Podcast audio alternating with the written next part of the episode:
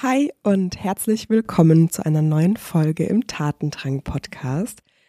In der heutigen Podcast-Episode dreht sich alles um das Thema Emotionen, Emotionscoaching und ja, alles drumherum. Wie war mein Weg dorthin? Wie habe ich eigentlich selbst diese Methodik gefunden? Wie hat es mir weitergeholfen in Bezug auf mein eigenes Wohlbefinden und meine eigene Selbstführung und dann natürlich aber auch im Umgang mit meinen Kundinnen und im Coaching. Und ich würde sagen, wir starten direkt rein, oder? Herzlich willkommen zu Tatendrang dein Podcast für mutige Veränderungen und gewagte Karrieresprünge. Ich bin Julia Schleid, Emotions- und Business Coach und ich zeige ambitionierten Leadern und Leaderinnen wie dir, die Karriere authentisch zu gestalten, endlich wieder zu träumen und voller Klarheit die eigene Zukunft in die Hand zu nehmen, ohne den Idealen anderer hinterherzujagen. Hier bekommst du die innovativsten Tools und meine persönlichen Erfahrungen als Unternehmerin. Was du bei mir nicht findest Oberflächliche Tipps, die nett klingen, aber keine nachhaltige Veränderung bewirken. Jetzt ist der richtige Zeitpunkt, um deinen Tatendrang Wirklichkeit werden zu lassen. Schön, dass du hier bist. Let's go! Bevor wir inhaltlich reinstarten, möchte ich dich hier schon mal einladen, dass du in den Einführungsvortrag kommst. Der Einführungsvortrag für das Emotionscoaching findet am 12. Juli statt und wir starten um 12 Uhr. Du kannst dich gerne anmelden. Den Link findest du in den Show Notes. Und in diesem Einführungsvortrag gehen wir einfach noch ein paar Ebenen tiefer als das, was du hier in dem Podcast erfährst. Und natürlich dient dieser Einführungsvortrag auch dazu, dass du dir einen Überblick verschaffen kannst. Was ist das Emotionscoaching eigentlich? Welche Methodiken stecken dahinter? Welche Leitprinzipien? Und dass du auch erkennen kannst, wie kannst du das Emotionscoaching in deine bisherigen Methodenschatz, in deine bisherige Coachingpraxis einfügen, weil darum geht's ja am Ende. Es ist eine Weiterbildung für Coaches. Also es gibt eine Emotionscoaching-Ausbildung, die im August stattfindet. Und es ist eine Weiterbildung für Coaches die in meinen Augen ähm, ein ganz wichtiges Werkzeug heutzutage darstellt ähm, in der Zusammenarbeit mit, mit Coaches. Und der Einführungsvortrag gibt dir dazu eben einen Überblick. Ähm, was ist es Emotionscoaching? Warum ist es heutzutage wichtig, mit Emotionen zu arbeiten? Ja, dass du auch einfach verstehst, wie läuft die Ausbildung ab, die eben im August stattfindet. Die findet vom 24. bis zum 27. August statt. Ich freue mich einfach für dich, wenn du dich anmeldest zum Einführungsvortrag. Ähm, der ist ehrlicherweise nicht nur für Coaches, die die Ausbildung machen wollen, sondern es ist natürlich auch sehr, sehr hilfreich für dich als, äh, ich sag mal, einzelne Person oder vielleicht auch Führungskraft, besser zu verstehen, wie wirken Emotionen eigentlich und was kannst du tun, um die zu verarbeiten. Und ich glaube, allein dieses Wissen ist heutzutage so unfassbar wichtig, weil wir leben einfach in einer Welt, wo wir mit intensiveren Emotionen konfrontiert werden. Sei es eine Angst, weil wir ja in einer konstanten Krise sind, sei es eine Trauer, weil sich immer wieder Dinge verändern oder auch viele andere Emotionen, die, die sich einfach zeigen. Und ich glaube, daran ist es alleine für dich, für dein Wohlbefinden, für dein Glück in der Welt ähm, sehr, sehr hilfreich, besser mit um Emotionen umgehen zu können. Also dazu melde ich gerne an. Jetzt würde ich sagen, starten wir einfach mal rein. Zu Beginn, bevor wir überhaupt in ähm, ja wirklich konkrete Methoden und äh, Tipps einsteigen und auch Definition, was ist eine Emotion überhaupt, möchte ich dir erstmal eine, einen kleinen Einblick geben in meine Geschichte und wie ich zum Emotionscoaching gekommen bin. Wie du vielleicht weißt, ähm, habe ich 2020 im Herbst ähm, mein Sabbatical gestartet und in dieser Zeit habe ich dann einfach mal für drei Monate ausprobiert, wie ist es denn eigentlich, ähm, selbstständig zu arbeiten. Dieser Testlauf war sehr erfolgreich, weshalb ich mich dann entschieden habe, auch im nächsten Jahr komplett reinzuspringen. Und der April war dann eben mein erster Vollzeitmonat in der Selbstständigkeit. Und diese, in diesem ersten Monat sind einige Dinge schiefgegangen. Ich hatte einen weiteren Launch geplant, ähm, für den sich dann am Ende keiner für dieses Produkt angemeldet hatte. Ähm, ich habe mehrere andere Dinge gestartet, einen Workshop, ein Newsletter und alles war so semi-erfolgreich. Dadurch, dass es mein erster Vollzeit-Selbstständigkeit-Monat war, war da natürlich auch ein bisschen Druck drauf. So, dieses Ding muss jetzt funktionieren. Es ist eben nicht mehr nur eine Testphase, sondern ich möchte davon leben können ich brauche Umsätze, ich brauche Kunden. Dementsprechend war es eben für mich in dem Moment einfach sehr beunruhigend, dass diese Dinge nicht geklappt haben. Gerade auch in Bezug auf das, auf das Launchen hätte ich mir einfach einen Erfolg gewünscht und dass ich da kraftvoll rausgehe und dass ich ganz entspannt immer wieder weiter verkaufen kann und in den nächsten Launch gehen kann. In dem Moment war ich einfach nur beunruhigt und ich hatte einfach einen Scheiß Angst, dass das nicht funktioniert und dass das am Ende doch irgendwie aus Versehen ein Erfolg war. In dieser Zeit habe ich ähm, mit einer Kollegin einfach regelmäßig Austausch gehabt und ich habe ihr da hab sie da in einer Sache unterstützt und als Dankeschön hat es sie mir eben angeboten, dass ich bei ihrer Mitarbeiterin ein Emotionscoaching machen könnte. Und das habe ich dann dankend angenommen und habe äh, bei ihr eine Coaching-Session dann gehabt, habe dieses Thema mit dem Launchen aufgelöst. Das war eine Session, die wir gemacht haben, ein bisschen was über 60 Minuten, glaube ich glaube, es waren eher so eineinhalb Stunden. Danach war ich frei. Danach war ich emotional frei. Diese Angst, diese Unsicherheit, diese ja, Sorge, bewertet zu werden, ne, die Sorge, dass andere Menschen mich belächeln könnten, dass das jetzt eben nicht geklappt hat. Die Scham auch, die damit zusammenhängt, dass gewisse Dinge da nicht funktioniert haben. Oder ne, ich, ich bin ja auch sehr aktiv auf Social Media und dementsprechend ist da auch einfach immer ein Publikum da bei den Dingen, die ich da, ich sage jetzt mal, auf der Social Media Bühne aufführe. Dementsprechend sind da einfach gewisse Dinge sichtbar. Das ist nicht, nicht nur so, dass ich das für mich, für mich eigenständig irgendwie ausprobiere und experimentiere, sondern nee, ich bin sichtbar. Und ähm, wenn ich da hinfalle oder wenn ich einen Fehler mache, dann gibt es da im Zweifel einfach auch Zuschauer. Und das hat auch eine wahnsinnige Scham in mir ausgelöst. Ich wusste zu dem Zeitpunkt aber schon, wenn ich dieses Unternehmen weiterhin erfolgreich aufbauen möchte, dann muss ich diese Scham loslassen. Dann muss ich ähm, diese Angst, die da ist, regulieren und loslassen.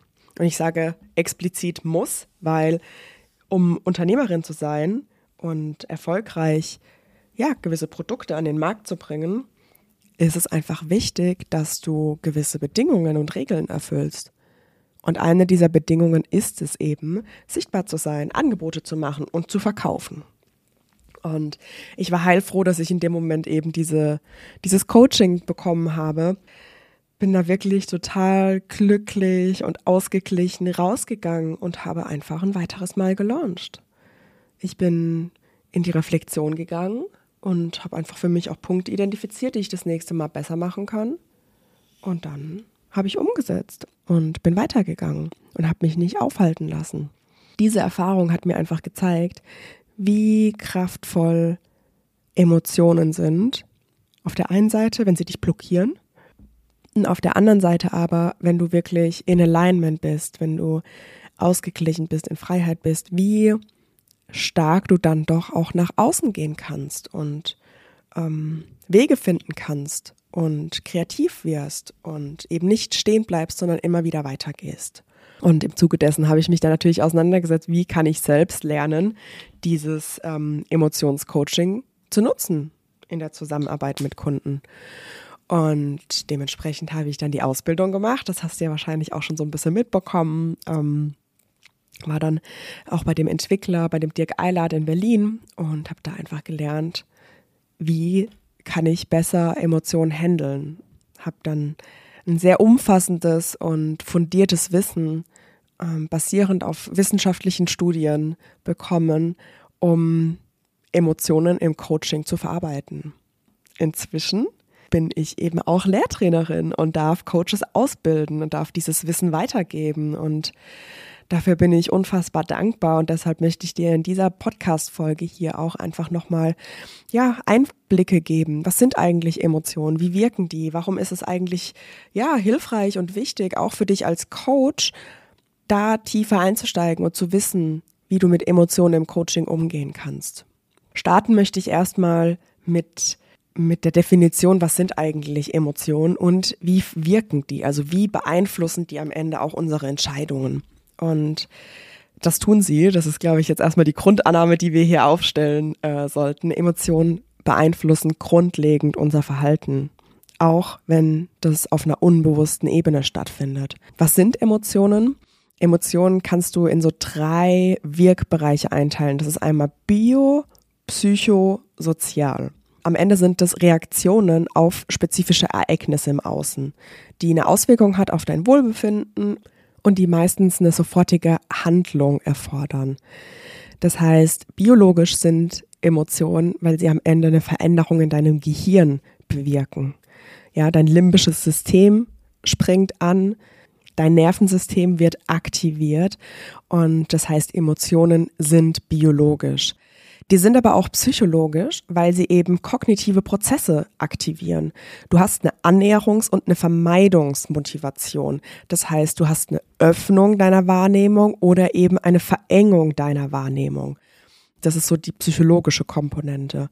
Und am Ende haben Emotionen auch die soziale Komponente, denn sie spielen halt auch eine Rolle im sozialen Miteinander.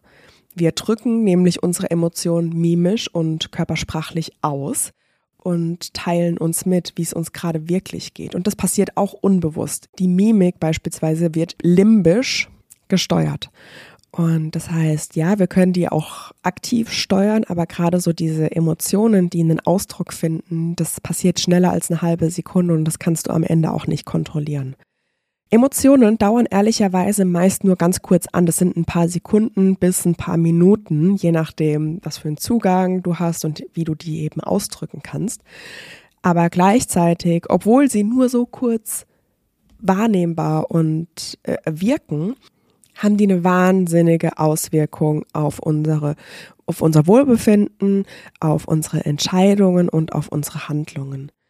Ich gebe dir jetzt mal so ein paar Einblicke in Studien, um dir ein Gefühl dafür zu geben, wie Emotionen auch wirken können. Wir können uns ja mal die Emotion Ekel anschauen.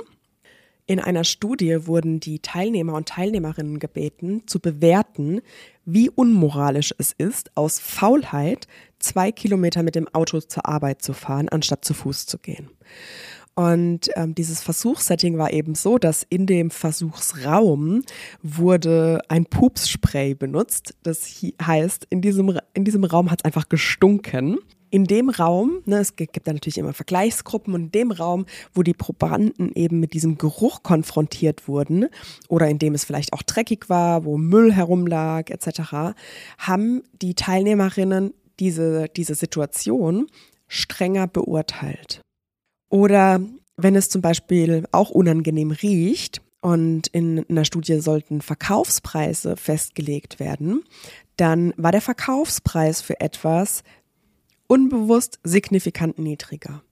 Das heißt, auch wenn in diesem Versuch oder in dieser, in dieser Studie diese, diese unbewusst ausgelöste Emotion, und das war das in dem Moment, ja, also der, der Geruch hatte natürlich nichts bewusst mit der Umfrage oder mit der Entscheidung zu tun, ja, dann hat das trotzdem eine wahnsinnige Auswirkung.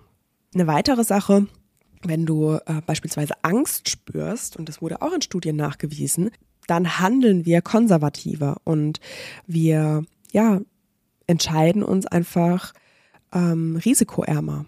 Wir vermeiden Risiko. Und gleichzeitig vielleicht auch noch ein positives Beispiel. Wenn wir Stolz spüren, dann ist es eine Emotion, die uns wirklich länger durchhalten lässt. Das ist auch ganz, ganz spannend, was da in, in Studien herausgefunden wurde. Daran siehst du am Ende, selbst wenn die Emotion nichts mit dieser eigentlichen Situation zu tun hat, dann beeinflusst diese Emotion ganz stark unsere Entscheidungen und unsere Urteile und, und am Ende auch, wie wir mit anderen Menschen umgehen und diese bewerten. Und das ist, glaube ich, alleine schon nicht nur für uns als Coaches, sondern eben auch für äh, Einzelpersonen super wichtig zu verstehen, hey, wenn mir im Alltag etwas passiert, wodurch ich in eine bestimmte Emotion gehe, dann gehe ich auf eine andere Art und Weise in Kontakt mit meinen Menschen, mit meinen Mitmenschen, mit meinen, mit meinen Kollegen, mit meiner Führungskraft, mit meiner Familie.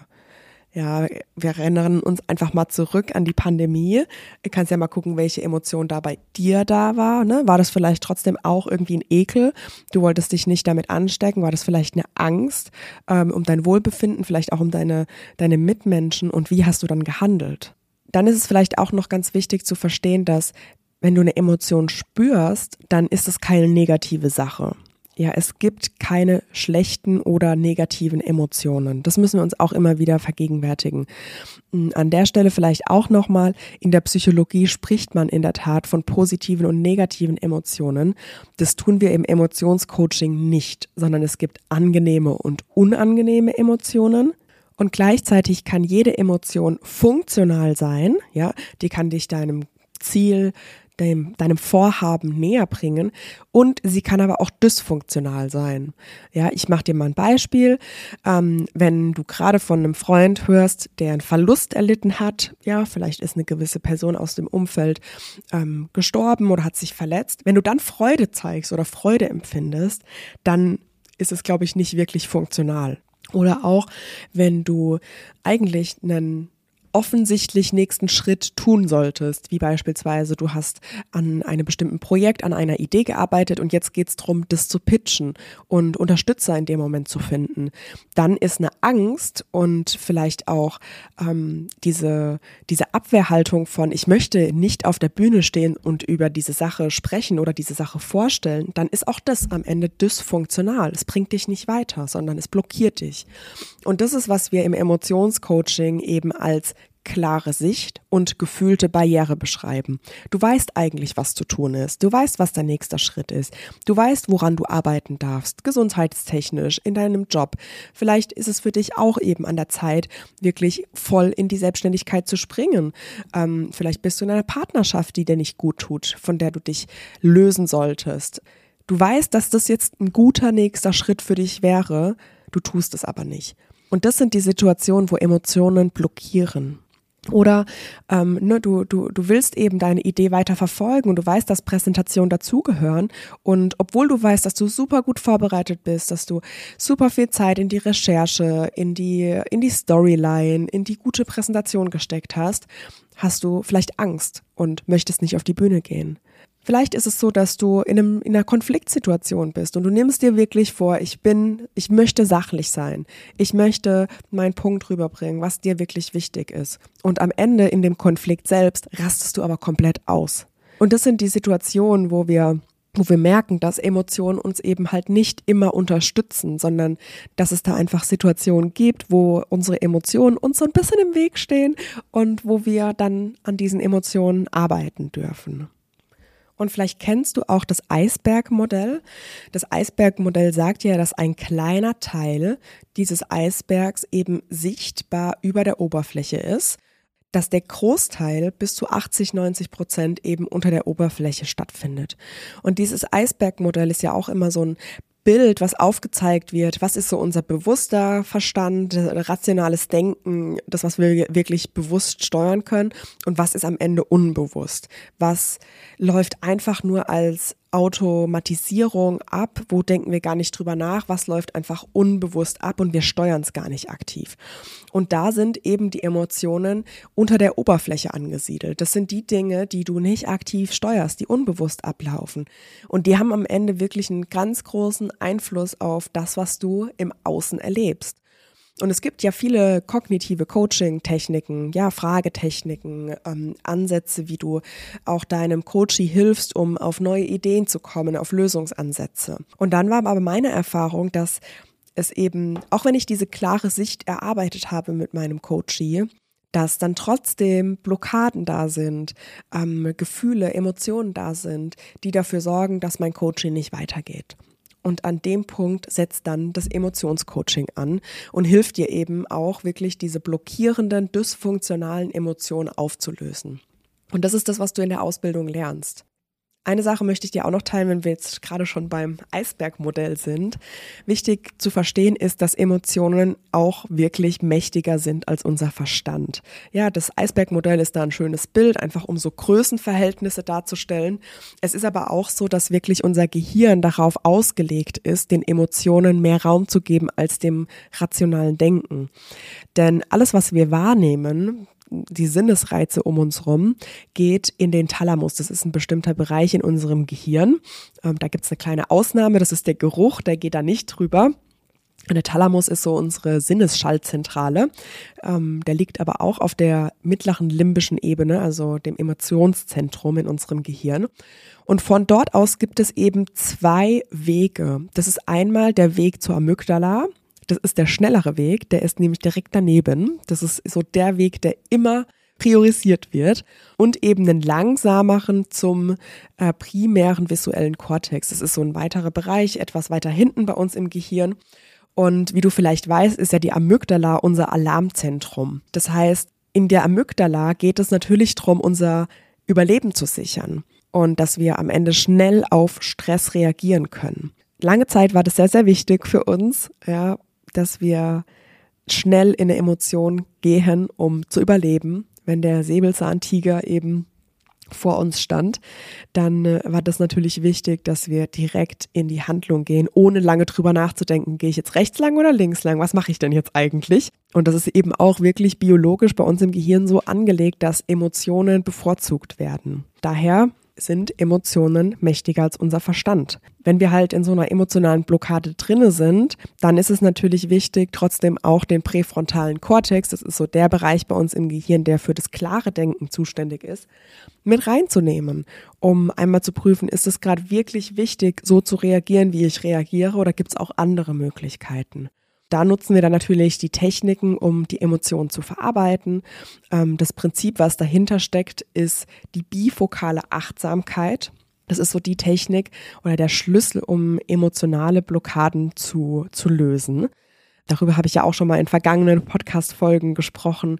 Ähm, wir haben so die zwei großen Bereiche in unserem Gehirn. Das ist einmal der präfrontale Kortex und das limbische System, das Emotionszentrum, wo auch die Amygdala sitzt.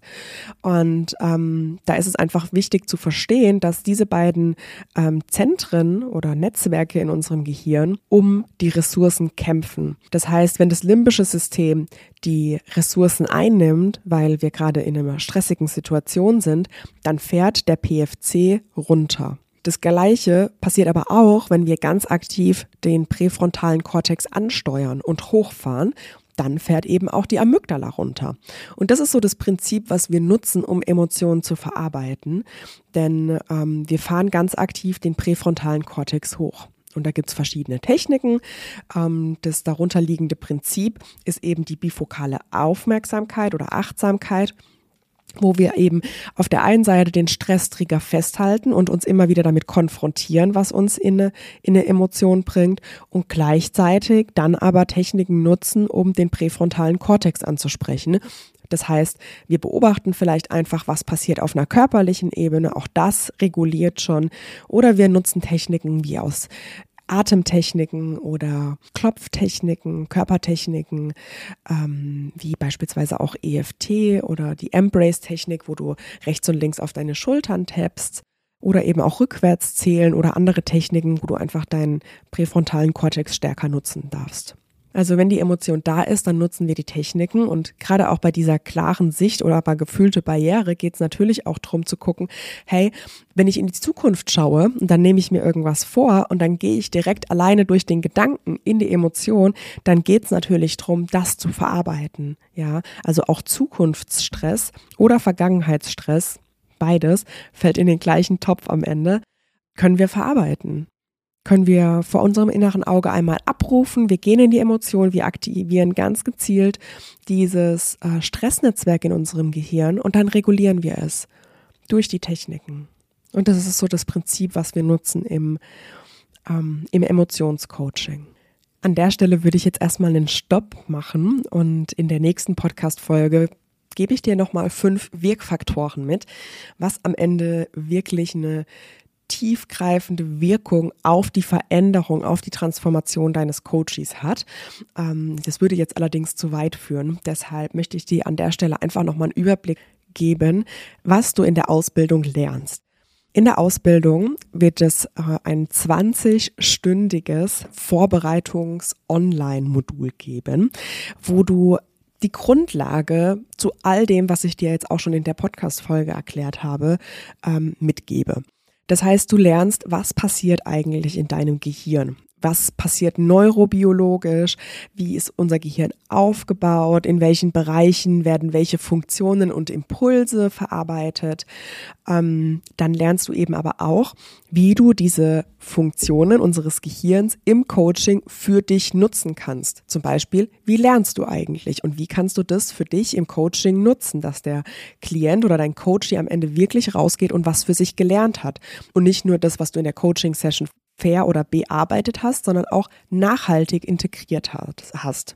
Dann lernst du natürlich auch auf einer neuronalen Grundlage, wie passiert Emotionsregulation. Die Grundlage von M-Trace oder von dem Emotionscoaching ist, dass wir wissenschaftlich arbeiten, ja.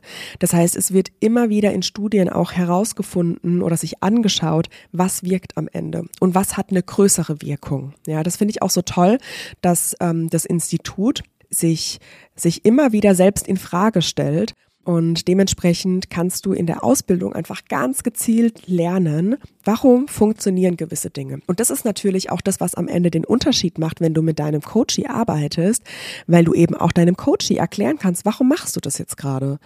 Warum machen wir am Anfang des Coachings eine stille Minute? Wie wirkt das? Warum aktivieren wir den Stress erstmal? Warum arbeiten wir den unangenehmsten Moment im Coaching heraus und nutzen den am Ende? Ja, warum pendeln wir zwischen Ressourcen und Stressnetzwerk? Was für eine Wirkung hat es? Und wenn du das erklären kannst, hat das natürlich einfach eine ganz andere Wirkung, auch Nachhaltigkeit auf das Wohlbefinden deines Coaches. Und das ist eine Sache, die mich sowas von überzeugt hat, weil mein Ansatz ist Hilfe zur Selbsthilfe. Und ich möchte jemanden in die Freiheit bringen, in eine bessere Selbstführung, in einen besseren Umgang mit sich selbst und mit den Emotionen. Und da habe ich einfach wirklich zig Methodiken kennengelernt, die ich da meinem Coach auch mitgeben kann, um erfolgreicher im Alltag zu sein und mehr in diese emotionale Freiheit reinzukommen. Was wir in der Ausbildung auch besprechen, ist der Motivkompass mit den neurologischen Ebenen. Der Motivkompass ist ein Modell, wo du äh, basierend auf diesem Modell eben analysieren kannst, welches der vier Grundbedürfnisse deines Coaches ist verletzt und auf welcher Ebene, auf welcher neurologischen Ebene befindet sich die Blockade. Ja, ich mach, mach dir mal so ein paar Ebenen auf. Also auf der einen Seite kann das sein, das ist einfach die Emotionsebene, es ist einfach eine Situation, in der das stattfindet. Die zweite Ebene sind dann Glaubenssätze und Werte. Das heißt, die Blockade ist auch situationsspezifisch. Sie bringt aber eine bestimmte Facette deiner Persönlichkeit zum Schwingen. Das heißt, ein innerer Anteil meldet sich. Ja, wenn du zum Beispiel kritisiert wirst, egal von wem, dann meldet sich eben ähm, ja so dieser dieser verletzte innere Anteil, so der innere Kritiker vielleicht, der dich am Ende hilflos oder wertlos fühlen lässt. Dann kommt die Ebene der Identität und da spielt so dieses zentrale Selbstverständnis deines Coaches eine Rolle. Ähm, das sind dann situationsübergreifende Themen. Ähm, die sind transsituativ, das heißt nicht nur in einer Situation, sondern in mehreren Situationen und auch etabliert auf deiner Lebenslinie, auf deiner Timeline. Und dann gibt's noch die Ebene der Zugehörigkeit. Und da wird am Ende einfach deutlich, dass wir Resonanzwesen sind und soziale Wesen sind. Und dass es uns einfach wichtig ist, mit Bezugspersonen in Kontakt zu sein. Da wird am Ende eben sich auch das Thema Familiensystem, Familienaufstellung eben angeschaut und welche Beziehungsdynamiken da wirken.